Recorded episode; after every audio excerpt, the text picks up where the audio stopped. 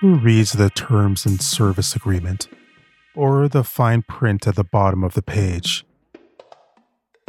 Now my private life is being dragged across the internet. What I buy, how much I spend, it's out there for public consumption, for people to form their own opinion, for them to slice and poke me like a voodoo doll. Currently, I'm in my lawyer's office. His yin and yang necklace dangles from his ultra modest suit. His expensive goatee curves like a question mark.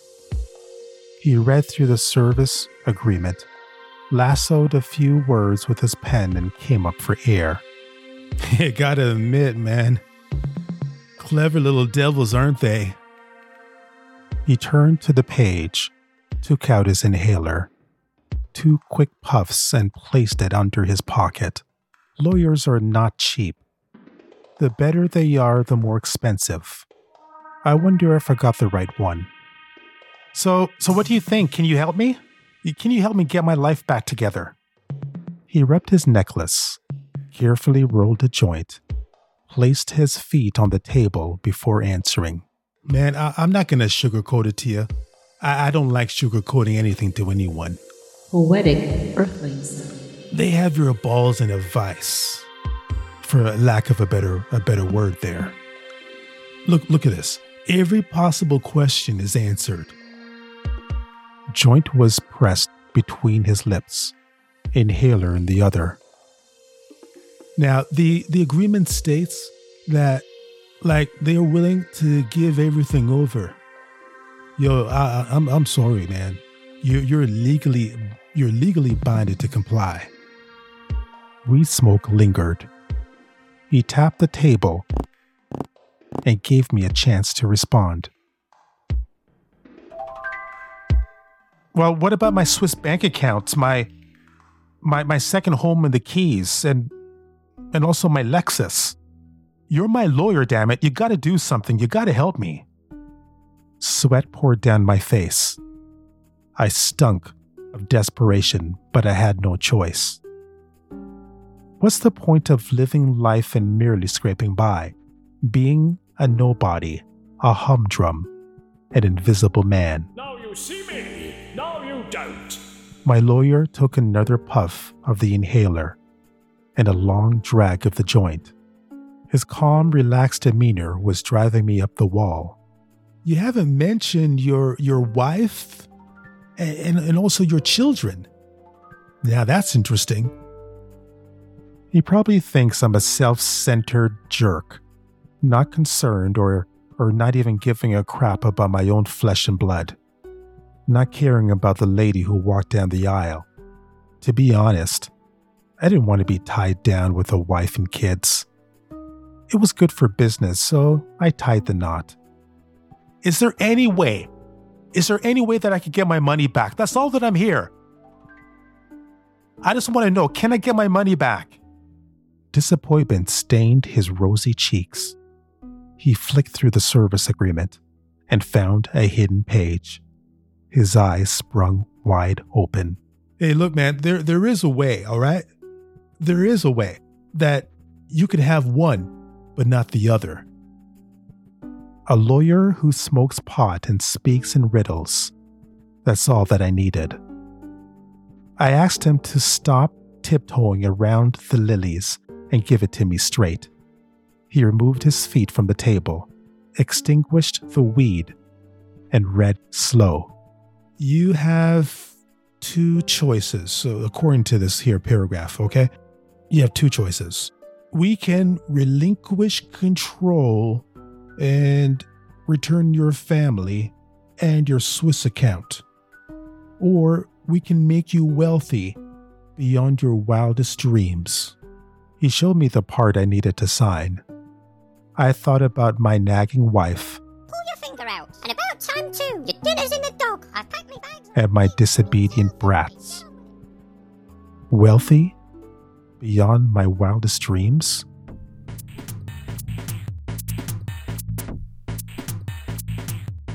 With the cash, I could kiss this rat race goodbye. buy a villa in Bora Bora and drink champagne from a wooden straw. But what would become of my family? They're probably better off without me. I work all the time, missed many birthdays, and I lost track of their age. I stared at the page, signed my name by the X, ignored the tiny text at the bottom. Lawyer shook his head. Disgust was written, signed, sealed, and delivered on his face. Why should I care? He's not my pastor. The law is his business, not moral ambiguity. It worked. I was filthy rich. So, what did I do? Well, I bought myself a few luxuries. I didn't go over the top. For one, I traded in my Lexus for a Bugatti. I quit my job and told my boss where to go. Two months in, I was living the dream. Foot on the pedal, bass and treble pumping through the speakers. License plate spells trouble, with a crown in the middle. I saw a brake on the road, gunned the engine, slipped around an 18 wheeler, nothing but smooth sailing ahead, so I tried to slow down, but the brakes were locked. Black ice took the Bugatti. It spun, flipped upside down, windshield and fiberglass folded, body twisted, car moved some more distance before it stopped.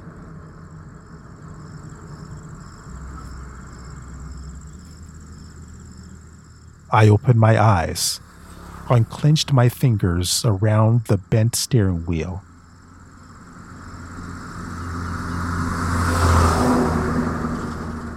I caught a glimpse of my reflection. No blood, no broken bones. How was this possible? Somehow I was able to crawl out, dusted off my jacket. Not a mark or a speck. I was in one piece, but the car was in millions. A man in a pinstripe suit and fedora stood beside a vintage black Cadillac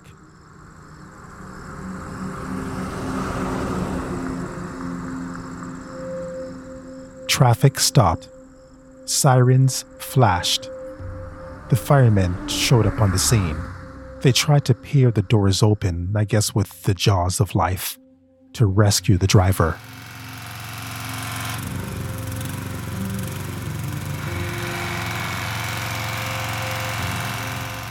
Don't they realize I'm standing right here? The only person who acknowledged my existence was the man in the fedora. His pocket watch was attached to a chain as he jotted something down in his notebook. Why can't anyone see me? And who are they pulling from the car? He walked past me and pointed to the driver. I swallowed hard. Fear had me in a chokehold.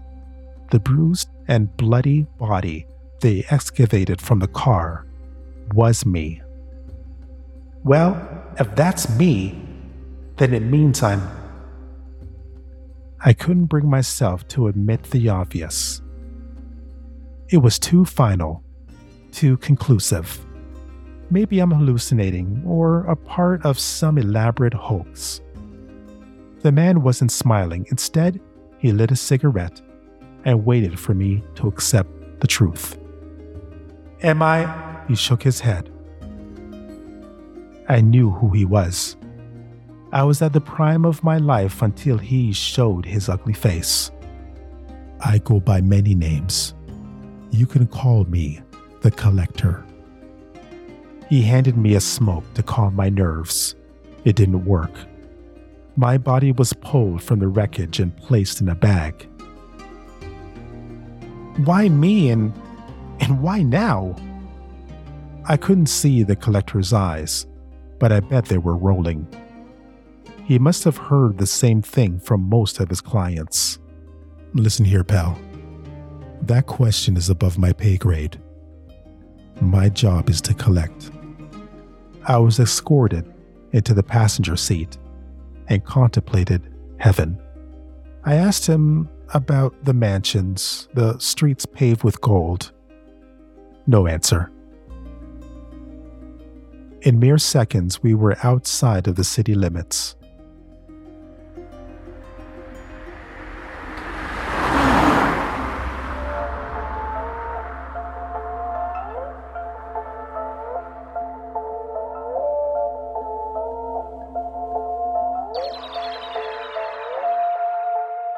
Not long after, we flew across the ocean.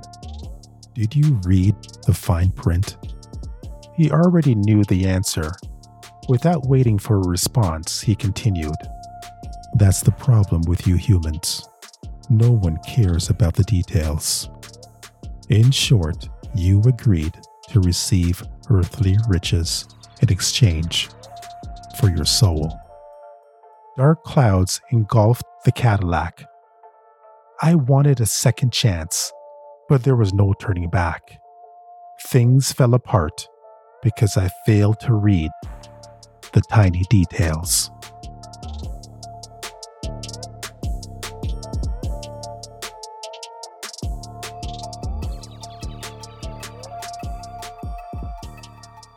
The dirt returned to the shovel.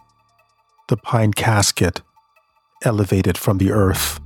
Tears that fell to the soil returned to the eyes of the loved ones, along with the rain as a journey to the clouds. Pastor's words went in reverse.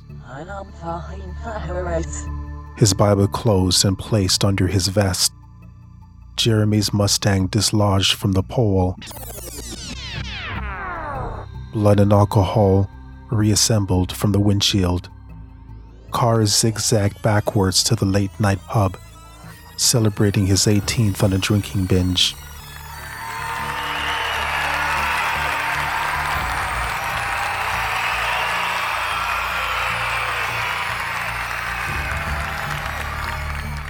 Decisions were weighed drive sober or drunk.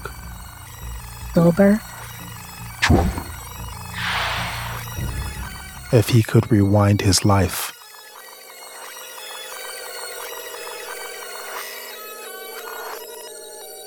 would he be alive to see today?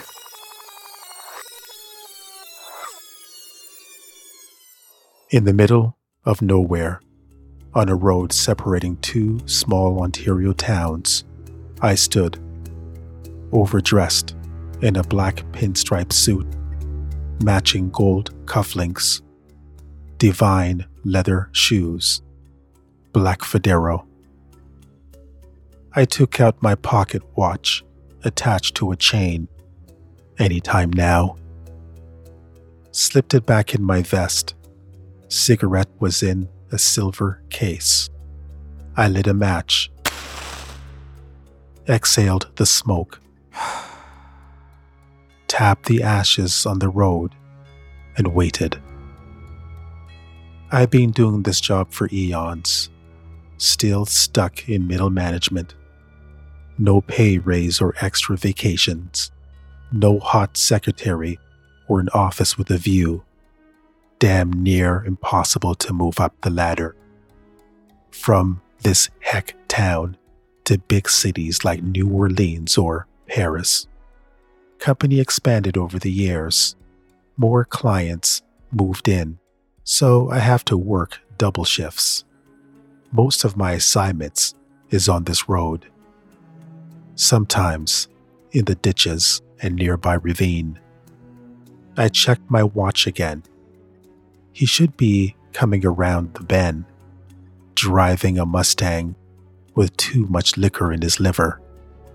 Flipped the pages of my notebook, scanned down to his name, swallowed hard when I saw Jeremy's age.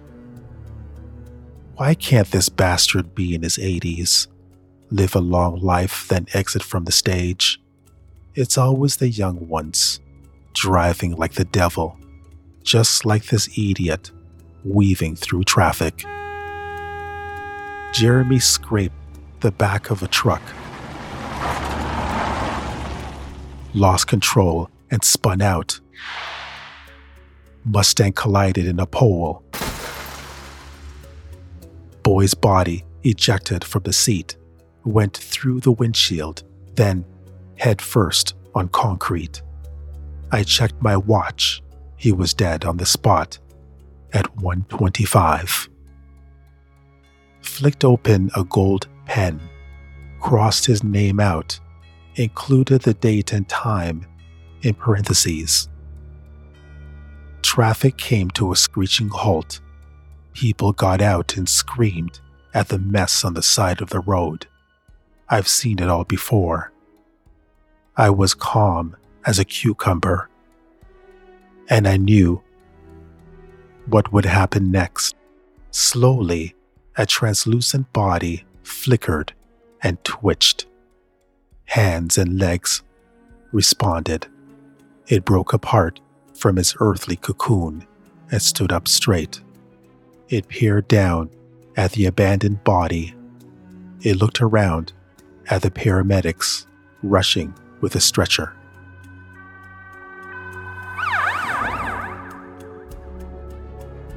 We finally made eye contact. I didn't have to explain the situation.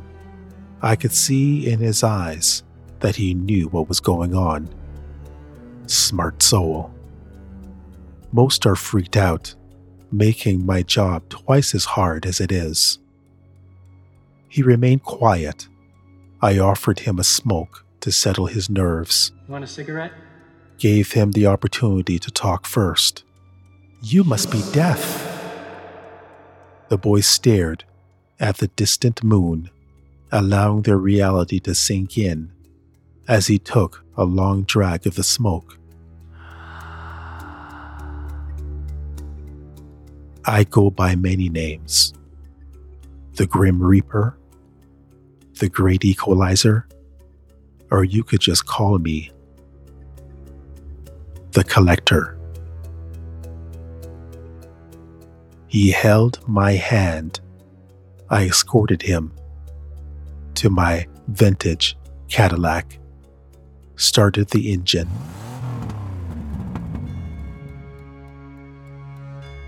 And drove to a country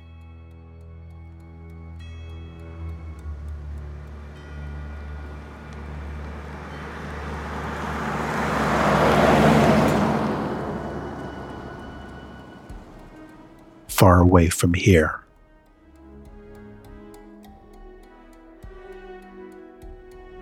What have you been called that people made up? The Grim Reaper. The Great Equalizer. The Collector. Written and produced by York Campbell.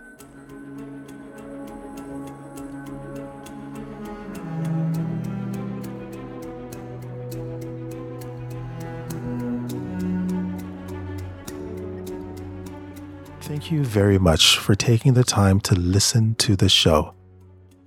Special thank you to Tim Hardy, who not long ago bought me a coffee. And what does that mean? Well, he went on Buy Me a Coffee slash Poetic Earthlings, and he contributed to the show.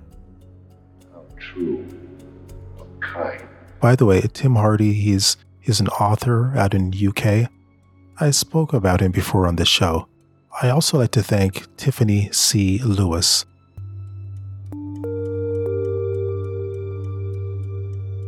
Another author, and also she's the owner of Rebellious Lit.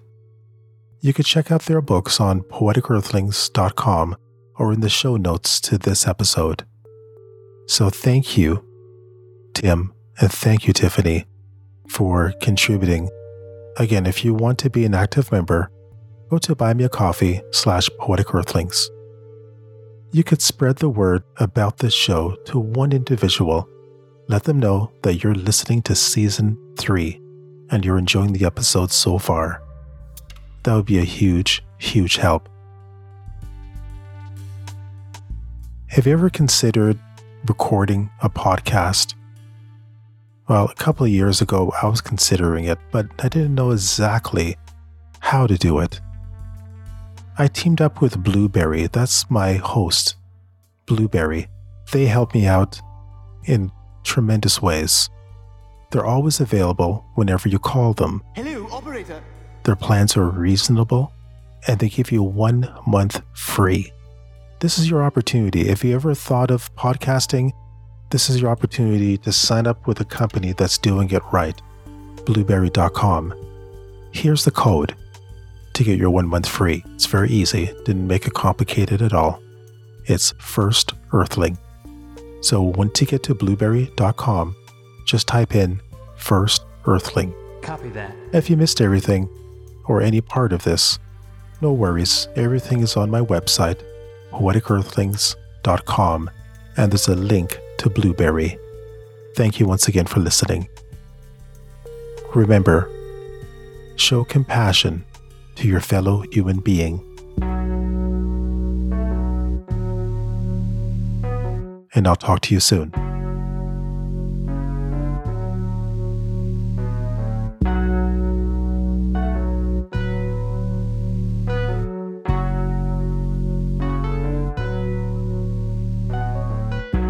Poetic Earthlings.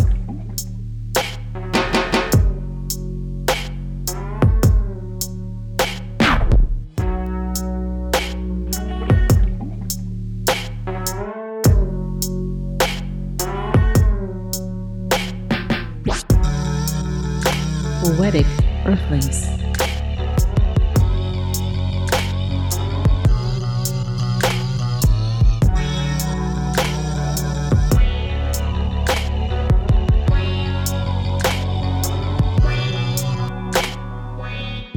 Poetic